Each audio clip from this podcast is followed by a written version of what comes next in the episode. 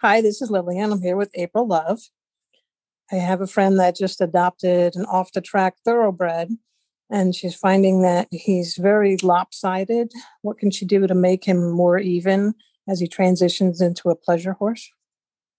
So the issues with the off the track horses is they've been galloped anaerobically before they're two years old with weight on their back. And your normal working heart rate is like at a trot 114 beats per minute and in a canter about 132 and a dead gallop is 220 to 240 and when these young horses are pushed into this speed, I mean, their bones and tendons and ligaments aren't even fully developed, but inside the lungs, their whole diaphragm sucks up. So everyone who's adopting the OTTB off the track thoroughbreds and trying to bring them into dressage to lift and canter, they can't. They're all high headed, hollow back. They can't release the diaphragm in my level two class, after we've um, level one is all about the neck, the bones, realigning and releasing the skeletal for proper form and function. And level two, we get into the fascia and organs. And we actually get into releasing the diaphragm. And until you do that, that thoroughbred or Arab or quarter horse, whatever breed it is that raced, can't fully release the diaphragm, can't expand the rib cage, can't respond well to leg aids, can't lift the back. And when we do that move and you stay there long enough, you'll actually feel like a thunk in your hand that's on the bottom, um, right behind where the girth goes as the whole diaphragm releases. And in the class, I tell people a tight, sucked up diaphragm is like that old style waterbed with the wood frame and you had to empty the water out once in a while because it got green and gunky and the whole when you let the water out that whole diet that whole water bed would just suck to the sides. Well that's the feeling i get from the horses that have been on the racetrack. And when we release that you can just see them take a big breath. The whole back releases. They're happy to lift and collect um, there's other issues with they're mainly run on left lead um, to go around the track because every time you switch a lead, you lose a length. I took one of my Arabs and sent him to the racetrack down at Los Alamitos. And, you know, so going around the left turns, they want them to be on left lead and maybe switch to right lead on the straightaway and then back to left going around again. Um, but they try not to do it very often because they're going to lose a whole length, horse length. When they do that, you lose that speed and momentum.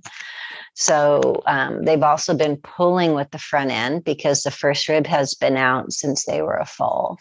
And you'll find that the psoas is really tight. You might have a little bit of a roach back starting or hunter's bump and that the hocks are so close together because the psoas is so tight you'll have issues. They have to be vaccinated and wormed so much on the track. My Arab that I sent down there, he was five, and um, they wormed him every 30 days and vaccinated him every 60 days, even though he's in a cinder block stall.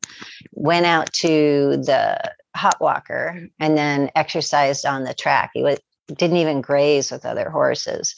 And when I got him back after the race season and did endurance with him, he was blowing abscesses in all four feet for the next eight months.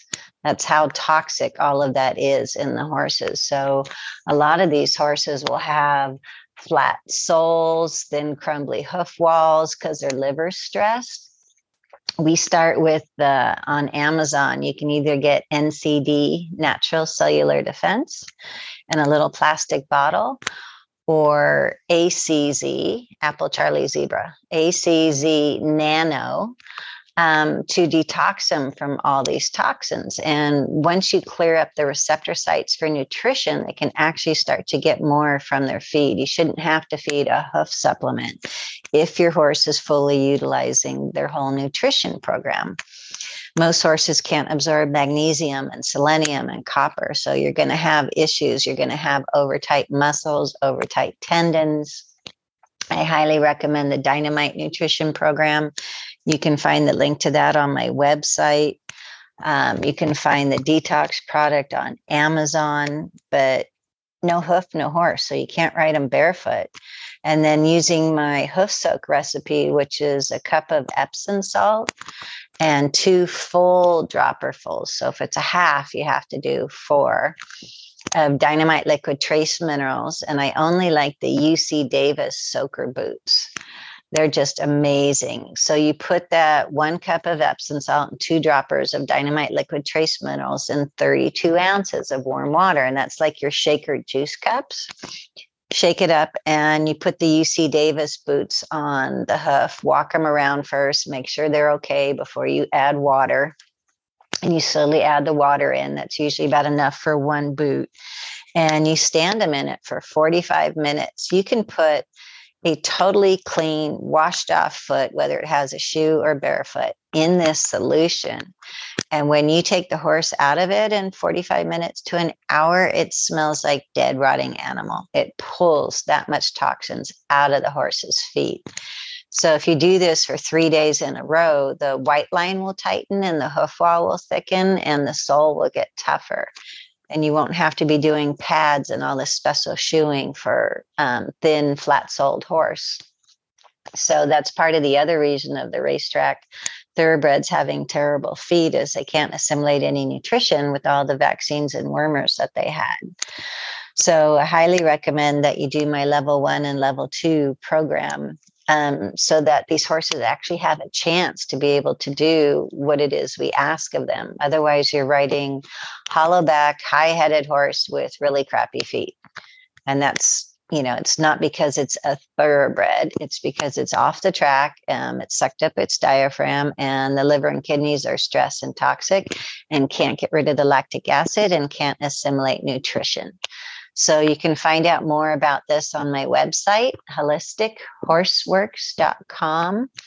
My YouTube channel has videos on how to do the hoof soaks, and that's Holistic Horseworks, as well as my free ebook has it, horseacademy101.com.